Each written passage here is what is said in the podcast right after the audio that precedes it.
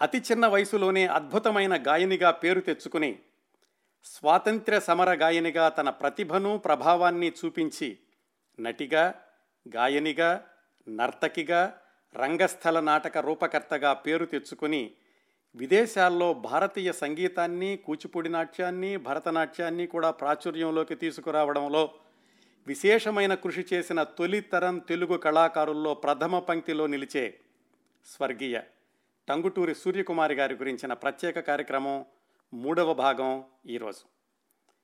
మొదటి రెండు భాగాల్లో ఏం మాట్లాడుకున్నామో అతి క్లుప్తంగా గుర్తు తెచ్చుకుని తర్వాత ఈనాటి విశేషాల్లోకి వెళదాం. మా తెలుగు తల్లికి మల్లెపూదండ గాయనిగా తెలుగువారందరికీ చిరకాలం గుర్తుండే స్వర్గీయ టంగుటూరి సూర్యకుమారి గారు టంగుటూరి ప్రకాశం పంతులు గారి తమ్ముడు గారమ్మాయి పంతొమ్మిది వందల ఇరవై ఐదు నవంబర్లో జన్మించారు.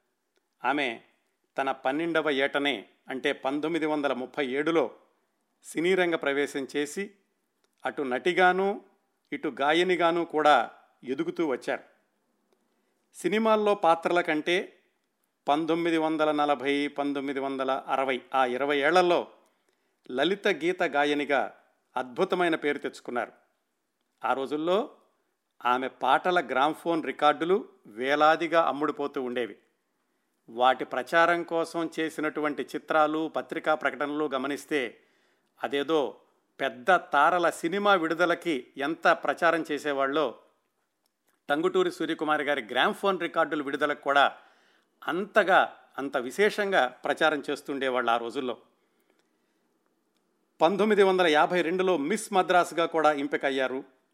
పంతొమ్మిది వందల యాభై రెండులోనే అమెరికా పర్యటనకు వెళ్ళినటువంటి తొలి తెలుగు నటీమణి తొలి తెలుగు అమ్మాయి కూడా అయ్యారు. ఆ హాలీవుడ్ పర్యటనకి వెళ్ళి వచ్చాక హిందీ సినిమాల్లో కూడా నటించారు. ఆమె నటించిన చివరి తెలుగు చిత్రం భక్త రామదాసు దాదాపుగా ఇరవై ఐదు సినిమాల్లో తెలుగు తమిళం హిందీ కలుపుకుని నటించారు. పంతొమ్మిది వందల యాభై ఆరులో వాళ్ళ అమ్మగారు మరణించాక వాళ్ళ నాన్నగారు అయితే అంతకి ఏడెనిమిది సంవత్సరాల కిందటే మరణించారు. వాళ్ళ అమ్మగారు మరణించాక సినిమాలు గ్రామ్ఫోన్ రికార్డుల కంటే కూడా భిన్నమైన సాంస్కృతిక కార్యక్రమ ప్రయోగం చేయాలన్న ఉద్దేశంతో పంతొమ్మిది వందల యాభై ఆరు యాభై ఏడు ప్రాంతాల్లో కళా చైతన్య అనేటటువంటి సంస్థను స్థాపించారు. ఇంతవరకు క్రిందటి రెండు వారాల్లో మాట్లాడుకున్నాం. మిగతా విశేషాలు ఇక్కడి నుంచి కొనసాగిద్దాం. ఈ కళా చైతన్య అనేటటువంటి సంస్థ తరఫున సూర్యకుమారి గారు చేయదలుచుకున్నటువంటి ప్రత్యేకమైన ప్రయోగం ఏమిటంటే ఒక నృత్య నాటికని రంగస్థల ప్రదర్శనగా తీర్చిదిద్దడం.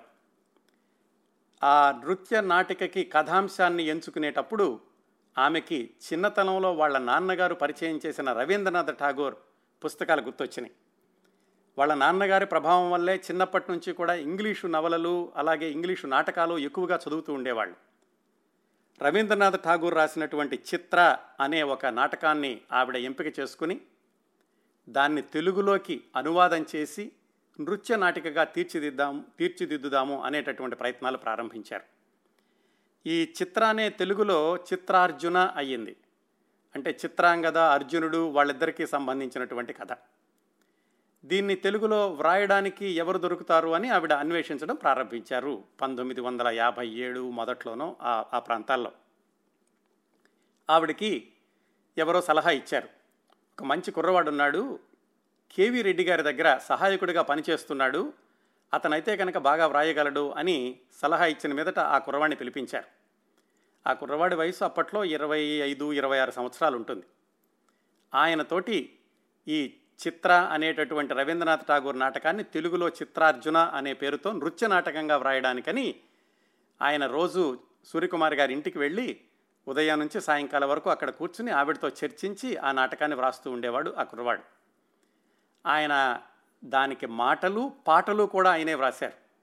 ఆ కుర్రవాడు ఎవరో కాదు ఇప్పుడు ఎనభై ఆరు సంవత్సరాల వయసు ఉన్నటువంటి సంగీతం శ్రీనివాసరావు గారు. అప్పట్లో ఆయన మాయాబజార్ చిత్రానికి కేవీ రెడ్డి గారి దగ్గర సహాయకుడిగా పనిచేశారో. అయిపోయింది అనుకుంటాను సుమారుగా ఆ రోజుల్లోనే సూర్యకుమార్ గారితో కలిసి ఈ నాటకం వ్రాయడానికి కూర్చున్నారు సింగీతం శ్రీనివాసరావు గారు. ఆ సింగీతం శ్రీనివాసరావు గారికి మరొక సహాయకుడిగా ఇంకో కుర్రాడిని ఇచ్చారు టంగుటూరు సూర్యకుమార్ గారు. ఈ కుర్రవాడు మీకు సహాయకుడిగా ఉంటాడు ఏమైనా కావాలంటే చేసి పెడతాడు అని. ఆ కుర్రవాడు తర్వాత రోజుల్లో సినీ నటుడు అయినటువంటి విజయచంద్ర గారు సూర్యకుమార్ గారి అక్కయ్య గారు అబ్బాయి. ఆ విధంగా సింగీతం శ్రీనివాసరావు గారు చిత్రార్జున అనేటటువంటి నృత్య నాటకాన్ని టంగుటూరు సూర్యకుమారి గారి యొక్క ఆవిడ ఆశయాల మేరకు అలాగే ఆవిడ ఊహల మేరకు దాన్ని నృత్య నాటకంగా వ్రాయడం దానిలో పాటలు కూడా వ్రాయడం కొన్ని వారాల పాటు రెండు మూడు నెలల పాటు జరిగింది. ఆ విశేషాలని కూడా చెబుతూ సింగీతం శ్రీనివాసరావు గారు ఒక చక్కటి వ్యాసాన్ని వ్రాశారు ఈ టంగుటూరి సూర్యకుమార్ గారి గురించినటువంటి ప్రత్యేక పుస్తకంలో. రోజు పొద్దున్నే వెళ్ళి ఆ సంభాషణ రాశాక ఆయన చెప్తూ ఉండేవాళ్ళట ఒక దృశ్యం అయిపోయాక మొత్తం చదవండి అమ్మా మీరు అని. అప్పటికే టంగుటూరి సూర్యకుమార్ గారు చాలా ప్రసిద్ధి చెందినటువంటి గాయని నటీమణి కూడాను. సింగీతం శ్రీనివాసరావు గారు చాలా కుర్రవాడు అప్పుడే ఆయన సినిమాల్లో సహాయ దర్శకుడిగా వెళ్ళారు. అయితే సూర్యకుమార్ గారు ఆగలేక ఈయన ఈయన రెండు మూడు సంభాషణలు రాయగానే వెంటనే అవి చదివి మళ్ళా వాటిని అభ్యాసం చేసి వాటిని ఎలా ఉచ్చరిస్తే బాగుంటుంది అనుకుని అలా చేస్తూ ఉండేవాళ్ళట. పాటలు వ్రాసినప్పుడు కూడా ఈయన పాటలు ఒక చరణం రాయగానే వెంటనే ఆవిడ మళ్ళీ లోపలికి వెళ్ళి సంగీత పరికరాల దగ్గర కూర్చుని దానికి శృతి లయలు అనుకుని దానికి కూడా ట్యూన్ చేసి ఇలాంటివన్నీ వెంట వెంటనే చేసేస్తూ ఉండేవాళ్ళట. ఆ విధంగా కొన్ని వారాల పాటు రెండు మూడు నెలల పాటు కూర్చుని సింగీతం శ్రీనివాసరావు గారు ఆ చిత్రార్జున అనేటటువంటి నృత్య నాటిక స్క్రిప్టుని పూర్తి చేశారు. చేశాక దానిలో నటీనటుల ఎంపిక గురించి అన్వేషణ ప్రారంభమైంది. దాదాపుగా పాతిక మంది కావాలి. పైగా దానిలో ఏమిటంటే కొంచెం నృత్యం తెలిసిన వాళ్ళు కానీ ఇలాగ పాటలకు అభినయం చేసేవాళ్ళు కావాలి. వెతకడం ప్రారంభించారు. ముఖ్యంగా ప్రధానమైన పాత్ర అయినటువంటి అర్జునుడు. చిత్రాంగద పాత్ర పాత్రేమో సూర్యకుమార్ గారు వేస్తారు. ఆవిడ పక్కన అర్జునుడు పాత్ర వేయాలంటే ఈవిడ ఎత్తుకి సరిపోయినటువంటి నటుడు కావాలి. చాలామందిని చూశారు. ఎవరు కూడా ఆమె పక్కన నటించేటటువంటి స్థాయికి కనిపించలేదు. అదే సినిమాల్లో అయితే కెమెరా ఉంటుంది కాబట్టి ఎలాగోలాగా వాళ్ళు సర్దుతారు ఎత్తు పెద్ద సమస్యగా ఉండేది కాదు. ఇది రంగస్థలం అయ్యేసరికి రంగస్థలం మీద మరి కెమెరా ఏమి ఉండదు కదా ప్రేక్షకులు చూస్తూ ఉంటారు. అందుకని సరిగ్గా ఈవిడ ఎత్తుకు సరిపోయినటువంటి కుర్రవాడు కావాలి అర్జునుడిగా నటించడానికి. ఆ అన్వేషణలో ఒకసారి మద్రాసులో వుడ్లాండ్స్ హోటల్కి వెళ్ళారు సింగీతం శ్రీనివాసరావు గారు సూర్యకుమార్ గారు మరికొందరును. ఏదో పార్టీకి వెళ్ళినప్పుడు అక్కడ పార్టీలో ఒక కుర్రవాడిని చూశారు. ఆయన చాలా ఎత్తున్నాడు సరిగ్గా ఈ అర్జునుడి పాత్రకి సరిపోతాడనుకుని ఆయన సంప్రదించారు. ఆయన అప్పట్లో డిటెక్టివ్ అనేటటువంటి ఒక మాస పత్రికకి సంపాదకుడిగా పనిచేస్తున్నారు. ఆయన పేరు వైవి రావు. తర్వాత రోజుల్లో ఈ వైవి రావు గారే కృష్ణ గారితోటి పగ సాధిస్తా టక్కరి దొంగ చక్కన చుక్క ఇలాంటి సినిమాలు తీసినటువంటి నిర్మాత అయ్యారు. ఆ వైవి రావు గారిని ఆయన పర్సనాలిటీ అది చూసి ఆయన అడిగారు ఇలా నాటకంలో నటించడానికి మీకు ఆసక్తి ఉందా? అంటే సూర్యకుమార్ గారి పక్కన నటించడం అంటే అంతకంటే కావాల్సిందేముంది? పైగా నేను కూడా నటించేటటువంటి అవకాశాల కోసం చూస్తున్నాను అని ఆయన వెంటనే ఒప్పుకున్నారు. ఆ విధంగా వైవీరావు గారు ఈ చిత్రార్జున అనేటటువంటి నృత్య నాటకంలో అర్జునుడి పాత్రకి ఎంపికయ్యారు. ఆయన ఒకసారి ఈ నాటక ప్రదర్శనలోకి వచ్చాక ఆ డిటెక్టివ్ పత్రికలోనే బొమ్మలు వేస్తూ ఉండేవాడు ఒక ఆయన పిఎన్ మీనన్ అని. ఆయన్ని ఈ నాటకానికి కళాదర్శకుడిగా సెట్లు అవి వేయడం వారికి కావాల్సినటువంటి బొమ్మలు నేపథ్య చిత్రాలు ఇలాంటి వాటి కోసమని ఆ పిఎన్ మీనన్ని తీసుకున్నారు. ఈ పిఎన్ మీనన్నే తర్వాత రోజుల్లో పెద్ద మలయాళీ దర్శకుడు అయ్యాడు. అలాగా వాళ్ళిద్దరూ కూడా పిఎన్ మీనన్ వైవీరావు గారు సూర్యకుమార్ గారి యొక్క చిత్రార్జున నృత్య నాటకంలోకి రావడం జరిగింది. ఈ ఇందులో రాసినటువంటి పాటల్లో ఒక రాగ మాలిక ఉంది. అంటే ఋతువులన్నీ కూడా ఎలాగా మారుతూ ఉంటాయి ఏమిటి వాటిని వర్ణించడానికి. దాన్ని అభినయించడానికని ప్రసిద్ధ నర్తకి యామిని కృష్ణమూర్తి గారిని ఎంపిక చేసుకున్నారు. ఆవిడ కూడా ఈ నాటకంలో నటించారు. ఆ విధంగా ఏర్పాట్లన్నీ పూర్తయ్యి నటీనటుల ఎంపిక కూడా పూర్తయ్యాక దానికి సంబంధించినటువంటి అభ్యాసము రిహార్సల్స్ అదంతా కూడా కొన్ని వారాల పాటు జరిగింది. ఈ ఇరవై ఐదు మందితో నాటకాన్ని వేయించడం అంటే అంత సాధారణమైనటువంటి విషయం ఏమీ కాదు. పైగా అది నృత్య నాటకం. దానికి సంగీతము అలాగే వీళ్ళందరికీ కూడా నేర్పడము పైగా తన పాత్రను తను చూసుకోవడము ఇవన్నీ కూడా ఒక కొత్త రకమైనటువంటి అనుభవాన్ని ఇచ్చాయి సూర్యకుమారి గారికి. ఆవిడ మరి ఇంతకుముందు చెప్పుకున్నట్లుగానే సినిమాల్లో పరిస్థితులన్నీ మారిపోవడంతో ఈవిడ సరికొత్తగా ఇలాంటి ప్రయోగం చేస్తే బాగుంటుంది అనుకుని మొత్తానికి ఎలాగైతే కొత్త అయినప్పటికీ కూడా వాటన్నింటినీ ఆవిడ అధిగమించి ఒక చక్కటి బృందాన్ని నృత్య నాటక బృందాన్ని తయారు చేశారు. ఆ రోజుల్లో సూర్యకుమార్ గారితో కలిసి పనిచేసినటువంటి సింగీతం శ్రీనివాసరావు గారు ఆవిడ ఎలా ఉండేవాళ్ళు అనడానికి కొన్ని విశేషాలు చెప్పారు. ఎంత హడావిడి పనులున్నా కానీ ఎంత గందరగోళ పరిస్థితులైనా ఎంత సంక్లిష్టమైనటువంటి సమస్యలైనా కానీ సూర్యకుమార్ గారు ఎప్పుడూ నవ్వుతూ ఉండేవాళ్ళు. ఆవిడ ఎవరితోటి కూడా పరుషంగా మాట్లాడేవాళ్ళు కాదు. అంత సున్నితమైనటువంటి మనస్తత్వం ఆవిడ ఒక్కసారి నవ్వడం చూస్తే కనుక మన చుట్టూ ఉన్నటువంటి సమస్యలన్నీ కూడా మాయపోయి మాయమైపోయాయేమో అన్నట్లుగా ఉండేది.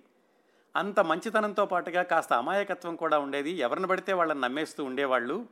నేను చెప్పాను అమ్మ ఇలా అందరినీ నమ్మితే కనుక సమస్యలు వస్తాయేమో అని. దానికి కూడా ఆవిడ ఒక చిరునవ్వు నవ్వేసి ఊరుకున్నారు అని సూర్యకుమార్ గారి మనస్తత్వాన్ని దగ్గరగా పరిశీలించినటువంటి సింగీతం శ్రీనివాసరావు గారు చెప్పారు.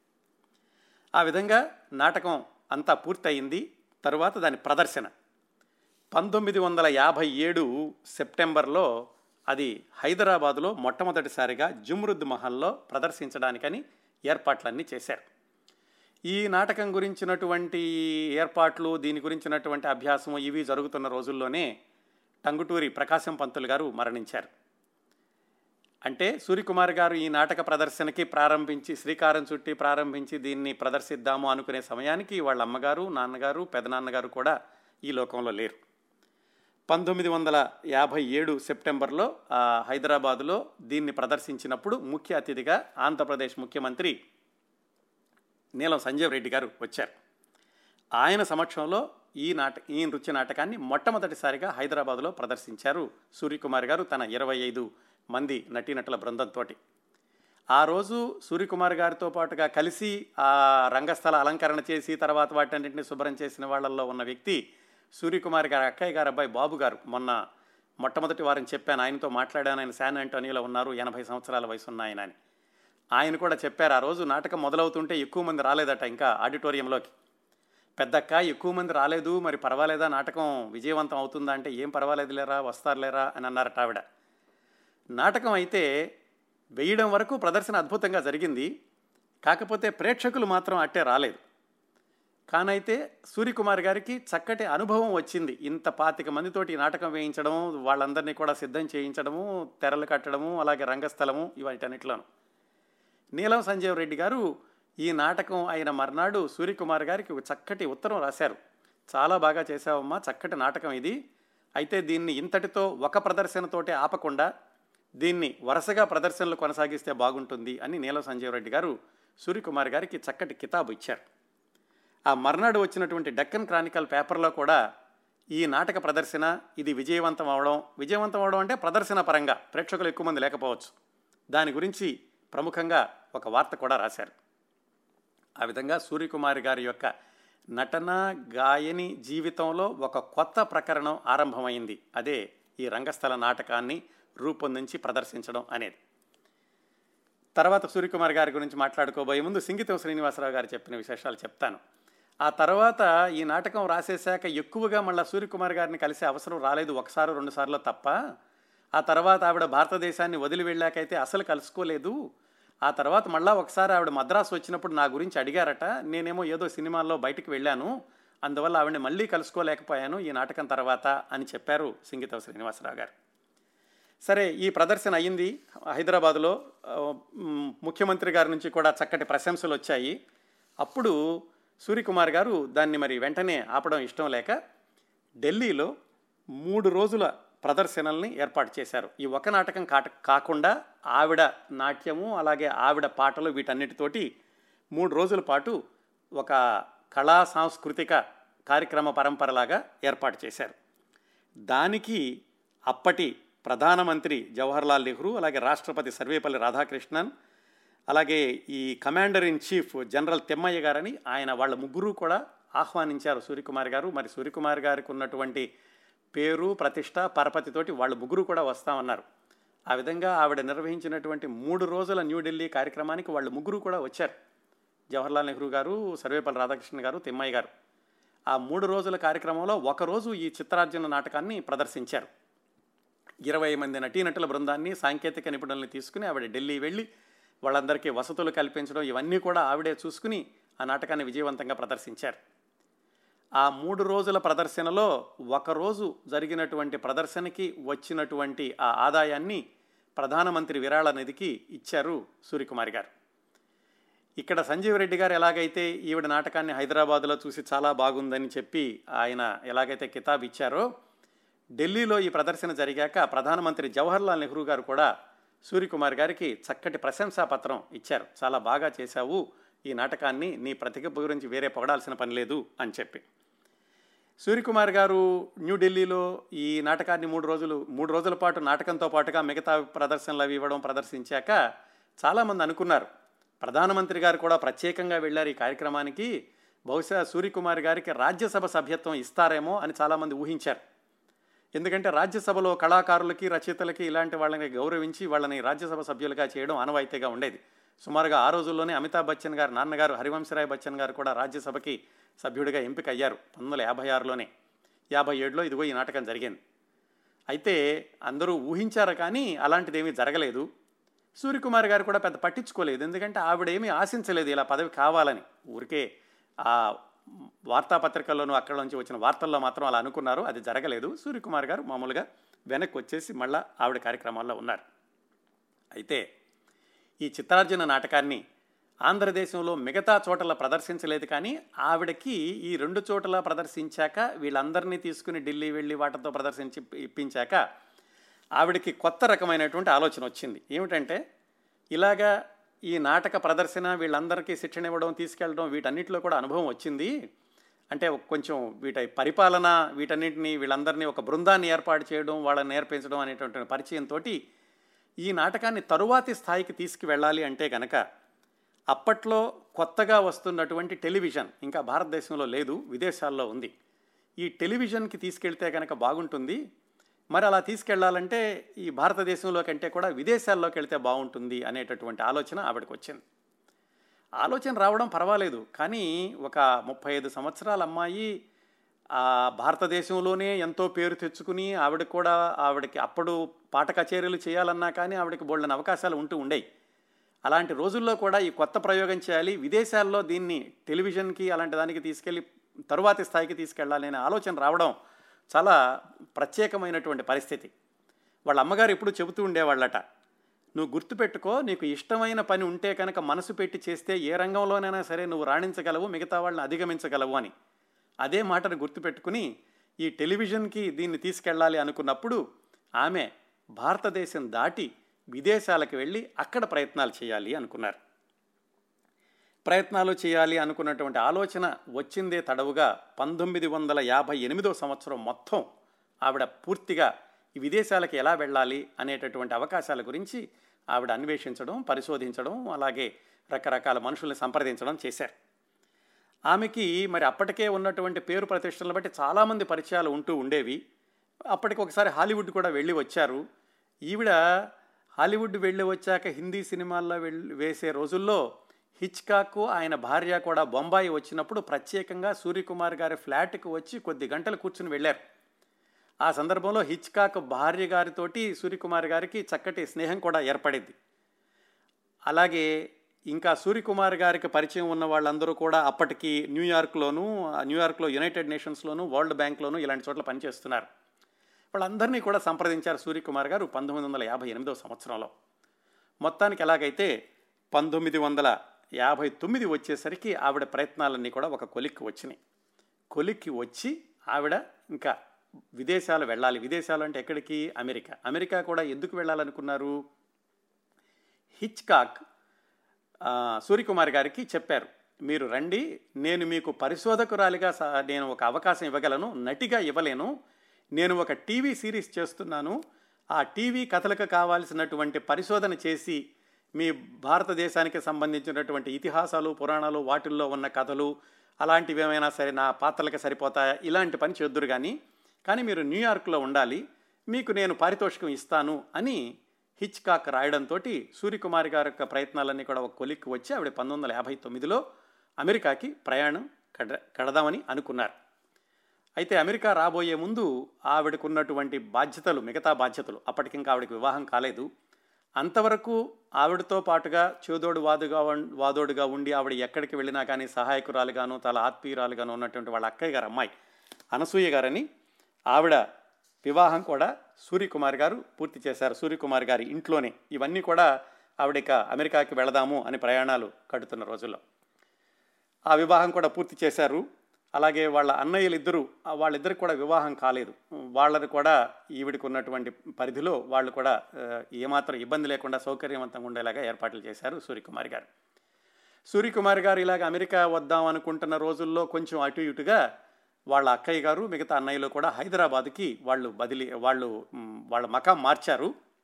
సూర్యకుమార్ గారు ఇంకా అమెరికా వెళ్ళడానికని ప్రయత్నాలన్నీ చేస్తూ ఉన్నారు.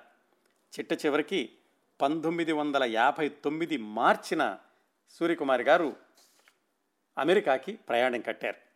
ఆ ఒక్కసారి ఆ పరిస్థితిని ఊహించుకుంటుంటే మరి ఆవిడ ఇలాగా ఈ రంగస్థల నాటకాన్ని టెలివిజన్కి తరువాతి స్థాయికి తీసుకువెళ్ళడానికని అమెరికా వెళ్ళాలనుకున్నారు.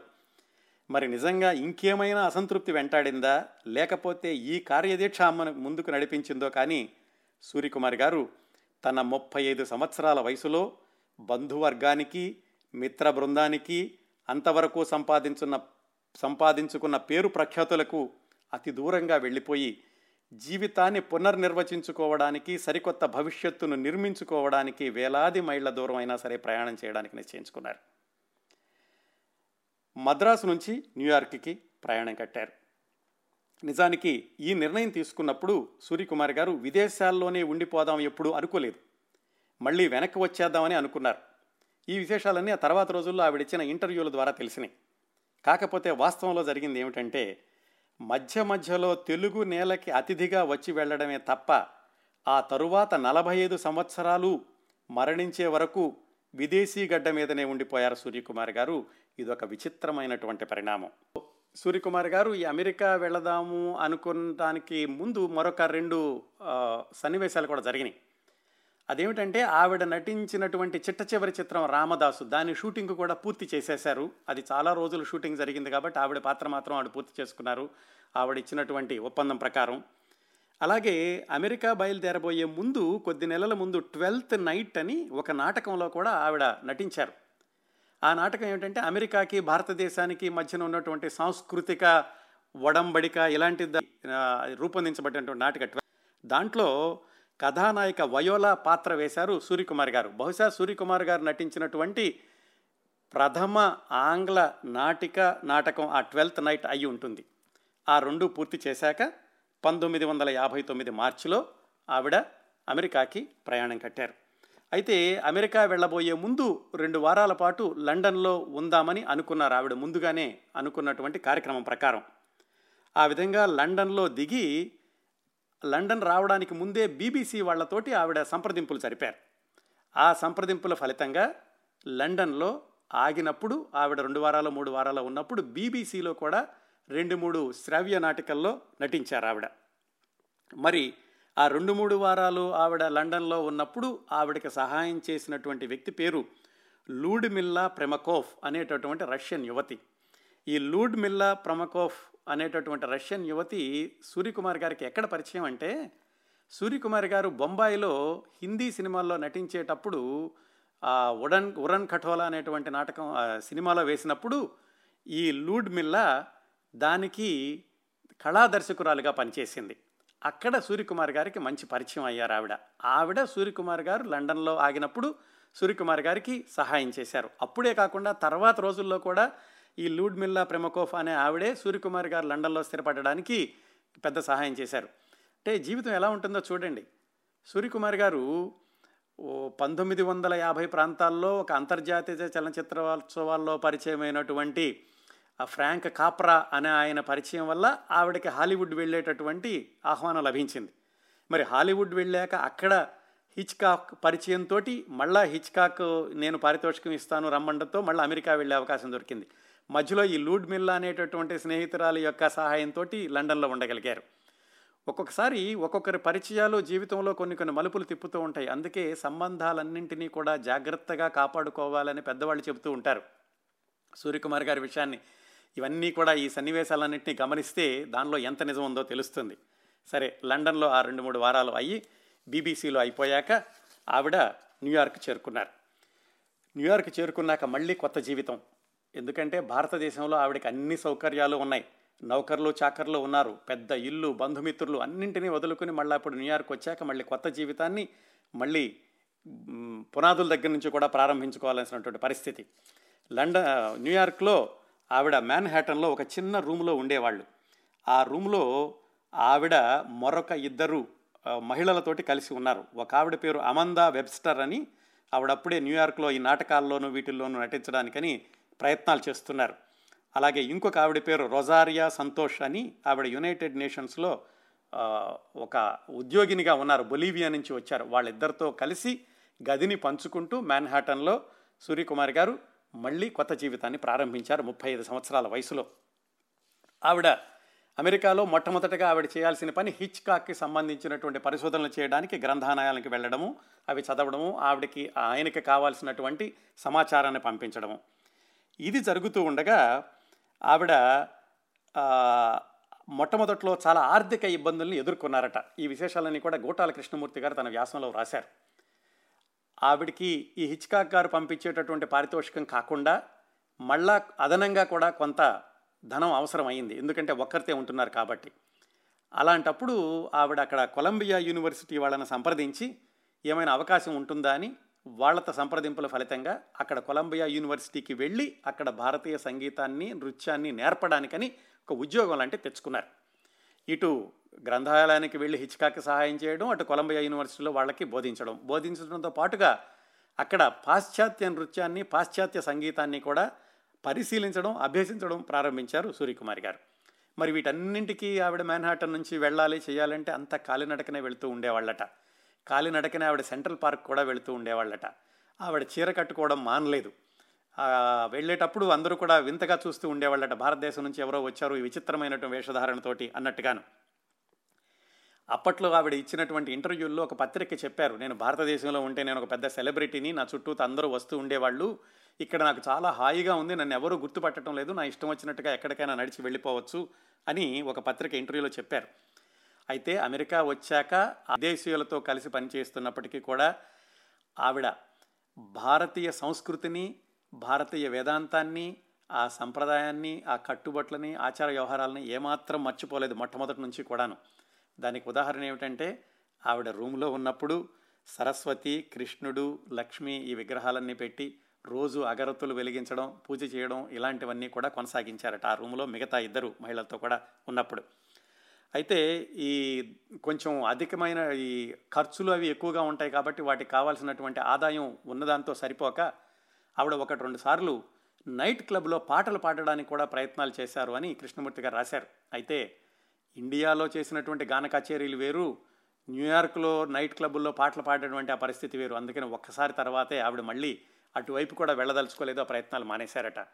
మరి ఆర్థికంగా ఇంత ఇబ్బందులు పడ్డారు అలాగే అదనపు ఆదాయం కోసమని ఇలా రెండు మూడు ఉద్యోగాలు చేశారు ఇవన్నీ గమనిస్తుంటే బహుశా మరి భారతదేశం నుంచి ఆవిడ ఏమీ కూడా తనతోటి ఏ ఆ ధనాన్ని కూడా తీసుకెళ్ళలేదు అని తెలుస్తోంది ఈ విషయాలను పరిశీలించడం మీదట. చిన్నప్పటి నుంచి కూడా ఆవిడ చాలా ఉన్నతమైనటువంటి కుటుంబం. ఏమాత్రం దేనికి ఇబ్బంది లేదు. పైగా ఆవిడ కూడా చాలా ఆదాయం వస్తూ ఉండేది భారతదేశంలో ఉండగాను. అయినా కానీ తాను అనుకున్నది సాధించడం కోసమని కొత్త జీవితాన్ని ప్రారంభించే ప్రక్రియలో ఈ ఇబ్బందులనేది కూడా ఎన్నుకుంటూ ఆవిడ న్యూయార్క్ జీవితాన్ని కొనసాగించారు. అలాగా ఒక సంవత్సరం అయ్యింది.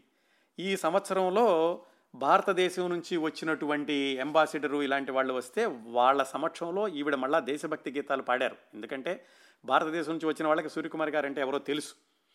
అలాగే సండే టైమ్స్ అనేటటువంటి పత్రికలో ఆవిడ ఇండియన్ ర్యాప్ ట్రిక్ అని చీర కట్టుకోవడం ఎలాగూ అనేటటువంటి ఒక వ్యాసాన్ని కూడా వ్రాశారు. ఇలాగా ఈ చిన్న చిన్న పనులు జరుగుతున్నాయి కొలంబియాలో బోధిస్తున్నారు అటు హిచ్కాక్కి సహాయం చేస్తున్నారు. ఇలా చేస్తూ ఉండగా మరి ఆవిడ అనుకున్నటువంటి ఉద్దేశం ఏమిటంటే ఈ నాటకాన్ని టీవీలోకి తీసుకెళ్ళాలి దాన్ని ముందు స్థాయికి తీసుకెళ్ళాలని కదా. ఆ ప్రయత్నాల్లో భాగంగా ఆవిడ సిబిఎస్ వాళ్ళని సంప్రదించారు. సిబిఎస్ వాళ్ళని సంప్రదించినప్పుడు ఆ రేడియోలో వేయడానికని శ్రావ్య నాటకంగా అయితే వేస్తాము ఈ చిత్రార్జున నాటకాన్ని అని వాళ్ళు సూర్యకుమార్ గారికి అంగీకారం తెలియచేశారు. అప్పుడు మరి అదైతే తెలుగులో ఉంది. ఆ తెలుగులో ఉన్నదాన్ని ఇంగ్లీష్లో రాయాలి కదా. భారతదేశంలో ఉండగానే ఆవిడ ఒక స్కాటిష్ రైటర్ తోటి దీన్ని ఇంగ్లీషు అనువాదం తర్జుమా చేయిద్దాం అనుకున్నారు కానీ వీలు కాలేదు. అందుకని ఆవిడ అమెరికా వచ్చి సిబిఎస్ వాళ్ళు ఒప్పుకున్నాక ఆవిడే సొంతంగా దాన్ని ఇంగ్లీష్లో రాసి సిబిఎస్లో దాన్ని ఆ, చిత్రార్జున అనేటటువంటి నాటకాన్ని శ్రావ్య నాటకంగా అంటే శ్రవ్య నాటకంగా ఆడియో నాటకంగా దాన్ని ప్రసారం చేశారు. అది బాగా జరిగింది. దాంతో ఎవరో ఒక ఇండియా నుంచి ఒక ఆవిడ వచ్చింది సూర్యకుమారట ఆవిడ చక్కగా ఈ నాటకం వేస్తున్నారు. ఈ ఆంగ్ల ఉచ్చారణ అలాంటి దానిలో కూడా ఏమాత్రం తేడా తెలియటం లేదు అనేటటువంటి విషయం కళాకారులందరికీ కూడా తెలిసింది. అది తెలిసాక పంతొమ్మిది వందల అరవై ఒకటి ఫిబ్రవరిలో ఒక ప్రదర్శనకని చెప్పి ఏర్పాట్లన్నీ జరిగినాయి. ఆ ప్రదర్శన ఏమిటంటే పంతొమ్మిది వందల అరవై ఒకటి అంటే రవీంద్రనాథ్ ఠాగూర్ యొక్క శత జయంతి. ఆయన పద్దెనిమిది వందల అరవై ఒకటిలో పుట్టారు కదా రవీంద్రనాథ్ ఠాగూర్ గారు. ఆ రవీంద్రనాథ్ ఠాగూర్ గారి యొక్క శత జయించి ప్రపంచవ్యాప్తంగా ఉన్నటువంటి భారతీయులందరూ కూడా దాన్ని నిర్వహించుకుంటున్నారు. ఆ సందర్భంలో కృష్ణ షా అనే ఆయన న్యూయార్క్లో రవీంద్రనాథ్ ఠాగూర్ రాసినటువంటి King of the Dark Chamber అనేటటువంటి నాటకాన్ని నృత్య నాటకంగా ప్రదర్శించాలి అని ఆయన ఏర్పాట్లు చేస్తున్నారు. ఆ ఏర్పాట్లు చేస్తున్న రోజుల్లోనే సూర్యకుమారి గారు ఇలాగా సిబిఎస్లో వేసినటువంటి చిత్తార్జున నాటకాన్ని విన్నాక ఆయన సూర్యకుమారి గారిని సంప్రదించి ఈ King of the Dark Chamber అనేటటువంటి నాటకంలో మీరు ఎట్టి పరిస్థితుల్లో నటించాలి అని సూర్యకుమారి గారిని అడిగారు. మరి ఆవిడ కూడా అవకాశాల కోసం చూస్తున్నారు ఇలాగా నిలదొక్కుకోవాలి కాబట్టి ఆవిడ వెంటనే ఒప్పుకున్నారు. ఆ నాటకంలో ఆవిడ వేసినటువంటి పాత్ర సుదర్శన రాణి. సుదర్శన దేవినో లేకపోతే సుదర్శన రాణి. ఈ King of the Dark Chamber అనేది కొంచెం ప్రతీకాత్మకంగా ఉంటుంది. అంటే మంచి చెడు సమాజంలో ఉండేవి మధ్యలో ఉండేటట్టు నలిగిపోయే వాళ్ళు ఇలాగా ఉంటుందన్నమాట. అది కొంచెం సింబాలిక్గా ఉంటుంది అది ఆ నాటకాన్ని మొట్టమొదటిసారిగా పంతొమ్మిది వందల అరవై ఒకటి ఫిబ్రవరిలో జాన్ హస్ థియేటర్లో ప్రదర్శించారు. అది బ్రాడ్వే కాదు ఆఫ్ బ్రాడ్వే అంటారు. అక్కడ మొట్టమొదటిసారి ప్రదర్శించినప్పుడే సూర్యకుమార్ గారి యొక్క నటన కానీ ఆవిడ యొక్క స్వరం కానీ ఆవిడ యొక్క ముఖ కవళికలు కానీ ప్రేక్షకుల్ని కట్టిపడేసినాయట. అలా ప్రారంభించినటువంటి ఆ King of the Dark Chamber నాటకం అది మొదటి ప్రదర్శన మాత్రమే కాదు అక్కడి నుంచి ప్రారంభించి అది వారానికి ఎనిమిది ప్రదర్శనల చొప్పున దాదాపుగా పది నెలల పాటేమో ప్రదర్శించారంటే రెండు వందల యాభై ప్రదర్శనలు పైగా ప్రదర్శించారు. అంటే చూసుకోండి ప్రతిరోజు కూడా ఒక నాటకం అలాగే వారాంతంలో రెండు సార్లు వేయాలి. ఆ నాటకం ప్రతి ప్రదర్శనకి వెళ్ళబోయే ముందు పావుగంట కూర్చుని ఆవిడ ధ్యానం చేసి అప్పుడు వేదిక మీదకి వెళ్ళేవాళ్ళట. అప్పట్లో జరిగినటువంటి ఈ నాటకం గురించినటువంటి సమీక్ష దాన్ని లైఫ్ మ్యాగజైన్లో రాస్తూ వాళ్ళు రాశారు. ఈ సూర్యకుమారి అనేటటువంటి నటీమణి ఈ మహారాణి వేషంలో వేదిక మీదకి రాగానే ప్రేక్షకులందరూ కూడా ఒక రకమైనటువంటి విభ్రాంతికి విస్మయానికి లోనవుతూ ఉండేవాళ్ళు. ఎందుకంటే ఆవిడ మొహంలో ఉన్నటువంటి కళ కానీ ఆవిడ మాటల్లో ఉన్నటువంటి గంభీరత కానీ ప్రేక్షకులందరినీ కూడా ఇంకో లోకంలోకి తీసుకెళ్ళిందని లైఫ్ మ్యాగజైన్లో రాశారు అప్పట్లో ఈ నాటకం సూర్యకుమార్ గారిని అమెరికాలో మళ్ళీ ప్రసిద్ధమైనటువంటి నటీమణిగా చేశాయి. అంటే ఆవిడ ఇండియాలో ఎలాగైతే సెలబ్రిటీగా ఉన్నాను అందరూ గుర్తుపట్టేవాళ్ళు అన్నారో ఆ సెలబ్రిటీ హోదా అమెరికా వచ్చాక రెండు సంవత్సరాల్లోనే ఆవిడకి మళ్ళీ వచ్చేసింది. అది ఎన్ ఎక్కడికి తీసుకెళ్ళిందంటే సూర్యకుమారి గారిని ఈ ఆఫ్ బ్రాడ్వేలో అంటే నాటకాలు వేసేటప్పుడు బ్రాడ్వే నాటకాలు ఆఫ్ బ్రాడ్వే నాటకాలు అని ఉంటాయి. ఈ ఆఫ్ బ్రాడ్వేలో ఈ నాటకం పది సం పది నెలల పాటు కొనసాగాక పంతొమ్మిది వందల అరవై అరవై ఒకటి ఆ సంవత్సరాలకు కాను ఓబిఐఈ బహుమతులు అని ఉంటాయి. అంటే ఈ ఆఫ్ బ్రాడ్వేలో జరిగేటటువంటి నాటకాలకి. ఆ ఓబిఐఈ అవార్డుల్లో ఉత్తమ నటీమణులుగా ముగ్గురిని ఎంపిక చేస్తే ఆ సంవత్సరంలో ప్రదర్శించబడిన నాటకాలన్నింటిలోనూ అందులో సూర్యకుమారి గారు ఒకరు. మీరు ఇప్పటికి కూడా అంతర్జాలంలోకి వెళ్ళి ఓబిఐ అవార్డ్స్ అని వెతికితే కనుక పంతొమ్మిది వందల అరవై అరవై ఒకటిలో ఈ King of the Dark Chamber Suryakumari అని ఉంటుంది. అది ఆవిడ అతి స్వల్ప కాలంలోనే అమెరికాలో కూడా అమెరికా రంగస్థలం మీద కూడా ఆవిడ తెచ్చుకున్నటువంటి అత్యద్భుతమైనటువంటి పేరు. దాంతో ఈ నాటకం గురించి రాస్తూ రవీంద్రనాథ్ ఠాగూర్ యొక్క శత శత జయంతి గురించి కూడా రాస్తూ లైఫ్ మ్యాగజైన్లో పూర్తి స్థాయి వర్ణ చిత్రాన్ని వేశారు సూర్యకుమార్ గారు అలాగే పక్కన వేరే పాత్రల్లో ఉన్నటువంటి నటులతోటి. సూర్యకుమార్ గారి మొహం మాత్రమే అందులో ప్రముఖంగా కనిపిస్తూ ఉంటుంది. ఆ లైఫ్ మ్యాగజైన్ పంతొమ్మిది వందల అరవై ఒకటి జూన్ తొమ్మిదవ సంచికలో పూర్తి స్థాయి వర్ణ చిత్రాన్ని ప్ర ప్రచురించారు.